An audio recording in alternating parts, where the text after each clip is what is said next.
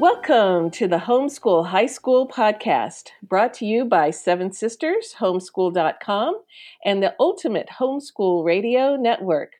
I'm Vicki, and again this week I am not with Sabrina or Kim because they are off on other assignments, and I get a chance to interview someone that I have been trying for months to catch up with. So, a fellow podcaster here at the Ultimate Homeschool Radio Network who is a genius in the area of language arts and can explain to us why on earth why why why why do we have to do all these language arts credits so um, so let me introduce you to katie glennon so katie say hi and tell us about the stuff you do well, hi, Vicki, and thanks for having me. I'm so excited to be here. And I have to say, um, thank you for the compliment, but I really enjoy Seven Sisters. And I have to say that, in particular, recently I've loved your blog posts. And one of them was the um, heavy equipment mothering, which I really loved reading about. I loved the analogies, I thought they were great.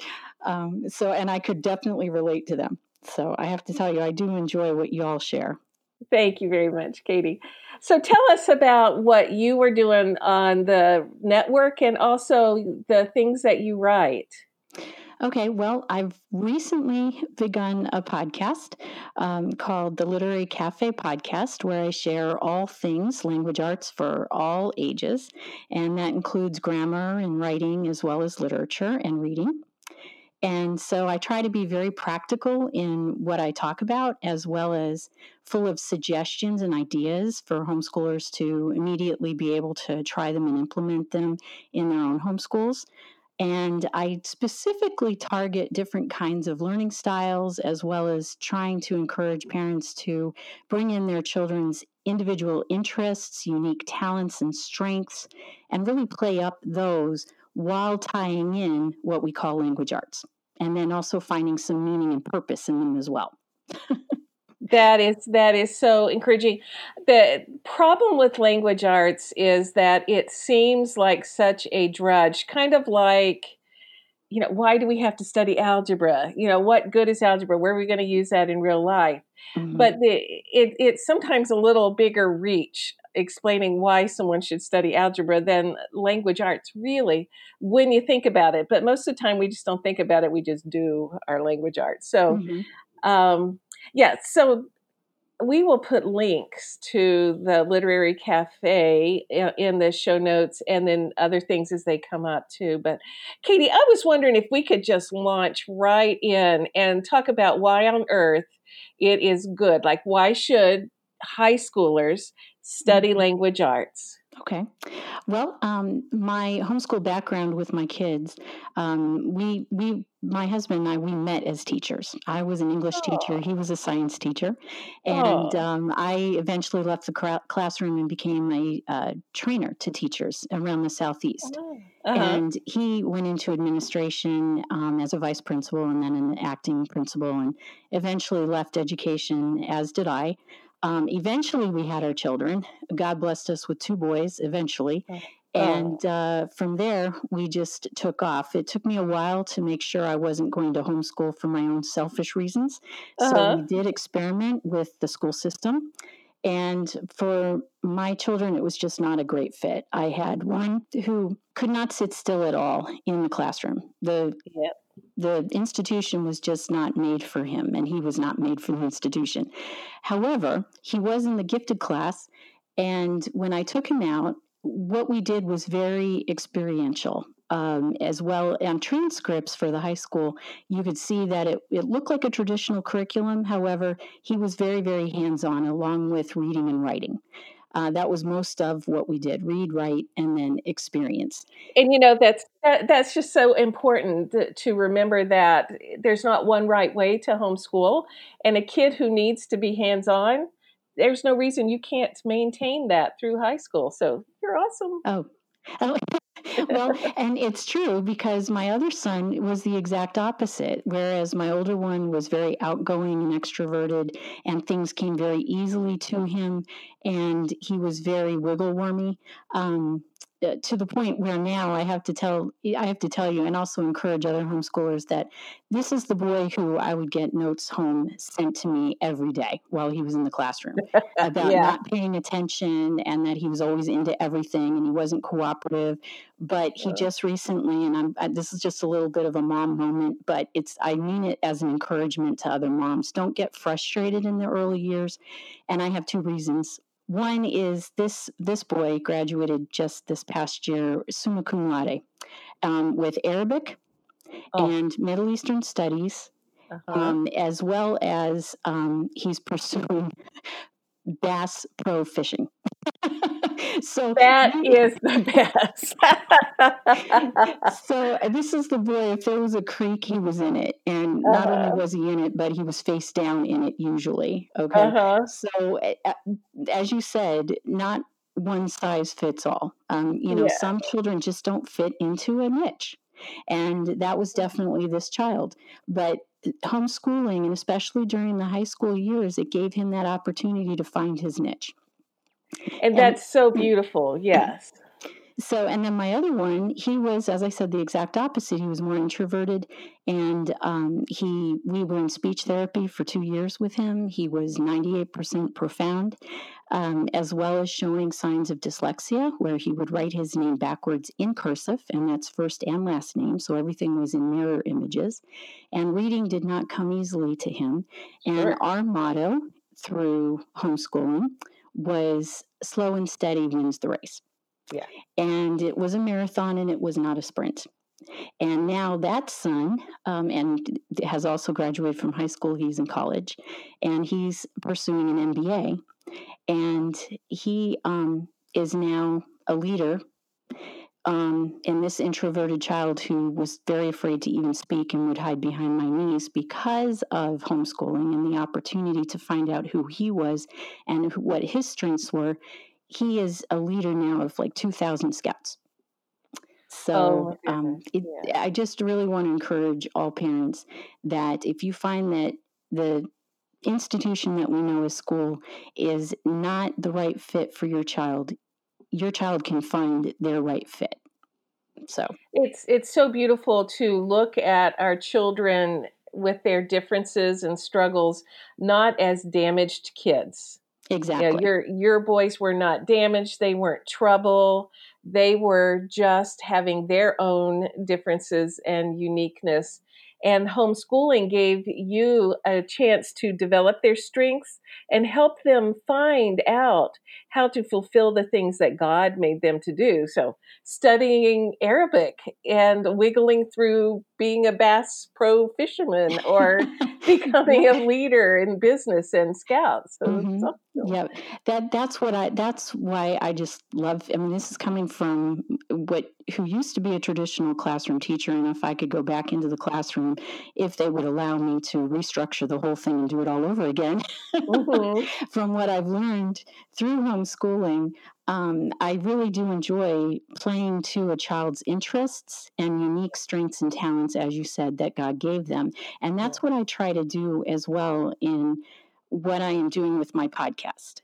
Um, and to bring it around to the whole idea of why study language arts and study literature in particular is especially when you have a reluctant reader or a reluctant writer, I try to build on the, every child's, even in the classroom when I am teaching, each child's strengths and interests and innate abilities that God has given them and play those up, but also at the same time develop the writing skills, develop the literary skills because mm. they are important. And um, I'll lead I'll lead right into why. Oh, well, I thank you very much. That's uh, great. Okay. Um, first and foremost, um, I really love just exploring literature as a way of looking at the written word like it's a work of art. Uh, because the writer has a way of using words to evoke feelings, create a mood, or paint a picture in the reader's minds. And the written word or even the spoken word is a really strong tool that you can use because you can plant pictures, you can plant images, you can plant thoughts, feelings, and moods in whoever's listening to those words or reading those words. So I really feel like words are a very, very important and strong tool, and you need to use them wisely. Um, and that brings me to the fir- one of the first points of uh, literature is practicing analyzing our worldviews. And as a Christian, I fall back on God's word and I use that as my filter to interpret what I'm listening to or reading and deciding for myself is that from a Christian viewpoint or a more humanistic viewpoint? Is it true or is it false? How does that fall through my filter as a Christian? Am I going to buy into what that person is saying or what that person is writing? And then I believe that that's a really important skill to develop in your children, you know, based on your own family's worldview and your uh, viewpoints and morals and beliefs, where it gives you an opportunity when you're reading a piece of writing to have that discussion with your kids about your personal beliefs and your morals and your viewpoints and have them develop their own filter where what are they going to believe what are they going to discount as no that's not what i believe and i believe that's yeah. especially in today's world where sometimes things are not black and white but yet they might be presented as um, true versus mm-hmm. false and there's a definite line and it's almost like it can be painted as true when it's really not, depending upon your viewpoints. Um, to give you an example, dystopian literature nowadays is, is has been popular. Yes, right. Where there's a good side and then there's an evil side, and it may be hard to interpret what side is good and what side is evil because there's kind of a blur in the middle where the morals or the belief systems kind of change depending upon the situation and they become uh-huh. more of a relative as opposed to an absolute idea. Mm-hmm. And so your family can take advantage of that reading opportunity to discuss these ideas is this is something our family believes in this is something our family doesn't believe in. If you're in a situation like this our belief doesn't change this is what we believe is always right. It doesn't change depending upon the situation. Whereas yeah. in dystopian literature it can change and then the characters can also change with their belief systems. And so literature really gives you a, a good tool to go ahead and um, use that to discuss and help your child form who he or she is and what they believe in. Um, and that's something that we really did a lot in our family. I think that's so important is um, not all families can do this, but as often as possible, the parents, or at least mom, um, can benefit by reading the books, even if she needs to get an audiobook uh, version mm-hmm. of the literature your kids are reading, mm-hmm. and uh, at least some of the books to to be familiar with the book, and then if, if she can't cut, formulate her own discussion questions, to use a a literature study guide like Seven Sisters Homeschool, yes. and really lean into um, what the family worldview is and you know to compare and contrast with other worldviews because these are things that the kids are already facing on social media yes. and eh, you know the the news that they are exposed to. So to be able to say oh i recognize worldviews and i recognize um, where there is manipulation of material uh, so that that worldview and critical thinking skills is something that family discussions can really really clarify yes. and help kids mm-hmm. gain those skills how did you do that with your wiggly reader we well uh, fortunately when he has a chance to talk, he will stop wiggling long enough to talk. That's wonderful. Yeah. Because he tends to be my more extroverted child. So if he has an uh-huh. opportunity to express his thoughts and his opinions, he will take that opportunity, even if he's moving around while he's doing it. So now you're you're one with the dyslexia. Did you use audiobooks or how did he get through his literature? We we did a, a combination of audio um, and a lot of Wow. Um, I read all the I read all the way through high school with my kids, especially when yeah. it came to the classics, um, which were a little bit yeah. more challenging. They all, yeah. we built reading into um, a daily nap or quiet time. We had uh-huh. reading uh-huh. before bed. They were uh-huh. always going to the library and getting books on tape, uh, whether it's just to listen to it or to read along with the book. Um, mm-hmm. I also used a brain integration therapy with my son to help overcome wow. some of these um, learning mm-hmm. challenges that he was having. Yeah. That really helped a lot.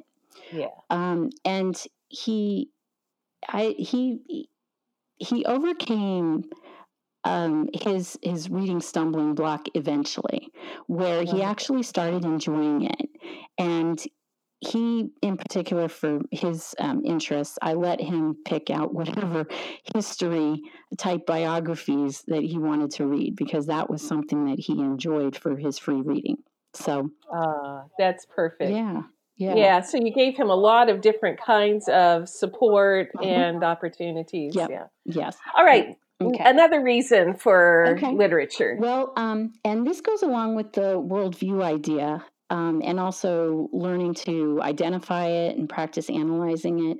But we, when you tie in the fact that um, literature can be a reflection of history and society and mm-hmm. what those beliefs are at the time, you can tie in the idea that some of these worldviews, it was almost like a pendulum if you can look at it. Um, it, it can be a little blurry, but the pendulum kind of goes back and forth in these literary time periods. You have the Puritans who started out speaking about God, and, and a lot of their literature was was focused on their faith.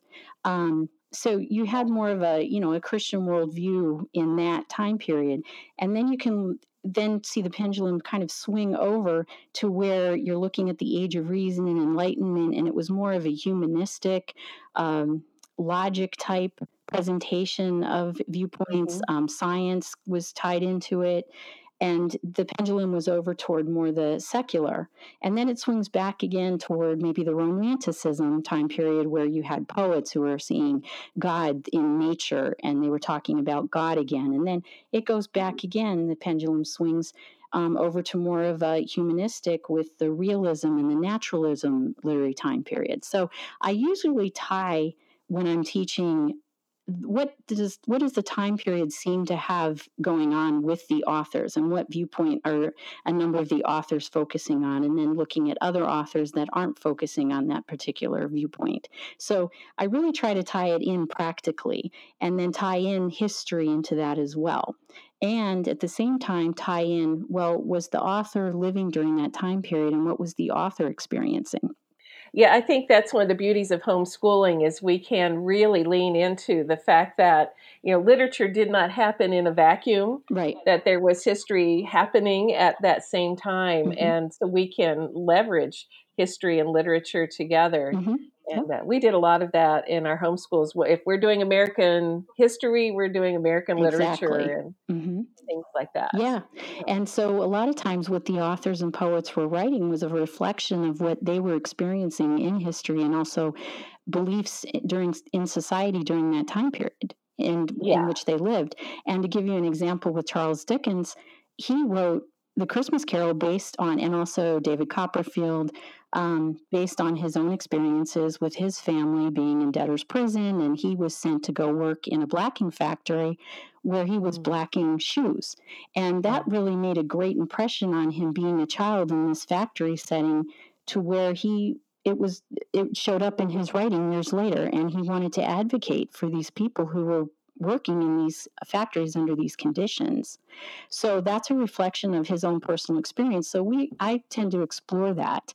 Um, and the, where the author's coming from and why, and what did he experience, and what was going on around him or her, and then that leads into the fact that the literature can also be an influence on history and society, and what yeah. the authors or poets were writing at the time. It can influence history and what was going to come. It can it could influence society and what they were going to believe. And that includes Harriet Beecher Stowe, for instance, with yeah. Uncle Tom's Cabin. And Abraham Lincoln, he supposedly commented when he met her, So you're the little woman who wrote the book that started this great war. I tell you what, that's one of my favorite quotes when I have been teaching co op classes with literature is, you know, that people can use their words to change the world. Mm-hmm. So when they get God's ideas on something, um, to to give themselves permission to write mm-hmm. about it, it's very powerful. It's very powerful, and speeches, um, as well as written word, um, very powerful tool. Rhetoric can be a very powerful tool, and mm-hmm. you you have to use it wisely. Yes, absolutely, and that's a good discussion to have with kids. Mm-hmm. Um, we would get our kids together for uh, have a speech team, and they would memorize favorite speeches from history, just to see what people were thinking and how they said it. That's great, and it gave them you know a nice way to start. So yeah, it, I think that things like that give them a real understanding of the world around them. Yes, and it gives them an opportunity to explore what they believe and as yeah. I said, use their world for you in interpreting what was going on and what is going on around them. Yeah. So, All right. Any other reasons yeah. to be studying? Yeah. And that leads into the idea of developing and practicing what you had mentioned before, which is thinking skills and higher order thinking skills. And um, by looking at pieces of literature and interpreting and analyzing and then sim, uh, assimilating and, and filtering it through that world viewpoint, you're using all kinds of different levels of thinking skills. And I, as I said, I, being a former English teacher, I was always into making sure that my kids had those writing skills. But we also did, as you said, speeches. And even if it was just um, in our living room, yeah. I would yes. give my yeah. my kids a chance to do public speaking, or I would uh, encourage them to join some sort of a speaking competition where they'd have mm-hmm. to write out a speech and then practice it, and then obviously uh, present it, or even at a co op, I was teaching public speaking classes. So I really felt like reading, writing, and then speaking, and using those analytical skills and the different levels of thinking skills to then take your ideas, organize them, and then present them.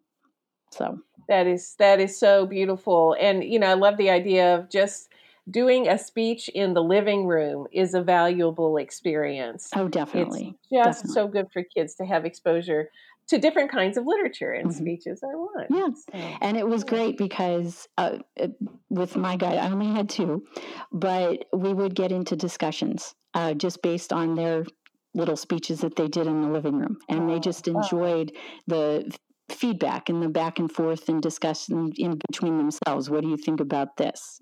And it yeah. it was fun to watch and um, i miss that nowadays. Yeah. But really it, it helped them develop their confidence mm-hmm and also they're on their feet thinking skills. Definitely and that's so good. Definitely. Yeah. and we were we were we i can't say we were charlotte mason purists but we were charlotte mason inspired where yeah. i was a big uh, believer in having children either listen to what i was reading or them reading something on their own. And then having that oral narration where yes. they were given the opportunity to organize those thoughts in their head before then summarizing or retelling what they just heard. That was yeah. terrific um, to get them to organize those thoughts. Yeah, and it's it's so good, especially for kids who have some dyslexia mm-hmm. or some wiggles, it, to use those skills verbally to start with. Yes and uh, and then it gets easier at college level. They already know the skills, and it's easier to do their their essays and oh, analyses at definitely. that higher I, level. That's one of the things that I used, especially with my um, other son who had a hard time with the reading and the writing, even and the speaking. Was the whole the oral narration after he would orally narrate something to me, then he would write it down sentence by sentence on a piece of paper, and that's how he learned how to write. Yeah. So, yeah. Yeah. And it's such, such a, a gentle way to get them into where they need to go. Oh, so, yeah. It, it was yeah. a natural way. It just flowed uh, naturally, even though he really struggled, you know, with that whole idea. If I were to just put a piece of paper in, in front of him and tell him to write about something, he would be sitting there like a deer caught in headlights. Yeah yeah and that would have been a lot of struggles. Oh yeah, yeah beautiful. Mm-hmm. Okay so katie i've got to wrap this up. Okay. tell us again where to find you so we can get everybody connected. Okay. Um, you can find me at the Ultimate Homeschool Radio Show with the Literary Cafe podcast, as well as Katie's Homeschool Cottage. And um, as you mentioned, when you said parents sometimes they don't have the time to read literature themselves um, in order to have these discussions, in order to do a literature study like the one that I'm talking about. Um, in the new year, I am going to be um, putting together online self paced workshops for students in literature studies for different novels, where there are going to be a combination of videos and also handouts. Where if the mother or father doesn't have the time to read the novel, um, I can go ahead and do these types of uh, jumping off point discussions and getting the child thinking about these different points and answering questions um, with that type of self paced class. And then I also have tutoring, and I'm going to be having writing workshops as well. And that will all be based out of katieshomeschoolcottage.com. That is beautiful. So I'll be sure and share the links to those things. That's so exciting, Katie. I'm looking forward to investigating those things as you come out with oh, them and we'll share. So am I. I'm very excited about it. Well, thank you for joining us. And thanks to all of our seventh sisters who join us here at the Homeschool High School Podcast, brought to you by Seven Sisters Homeschool.com and the Ultimate Homeschool Radio Network. We'll see you next week.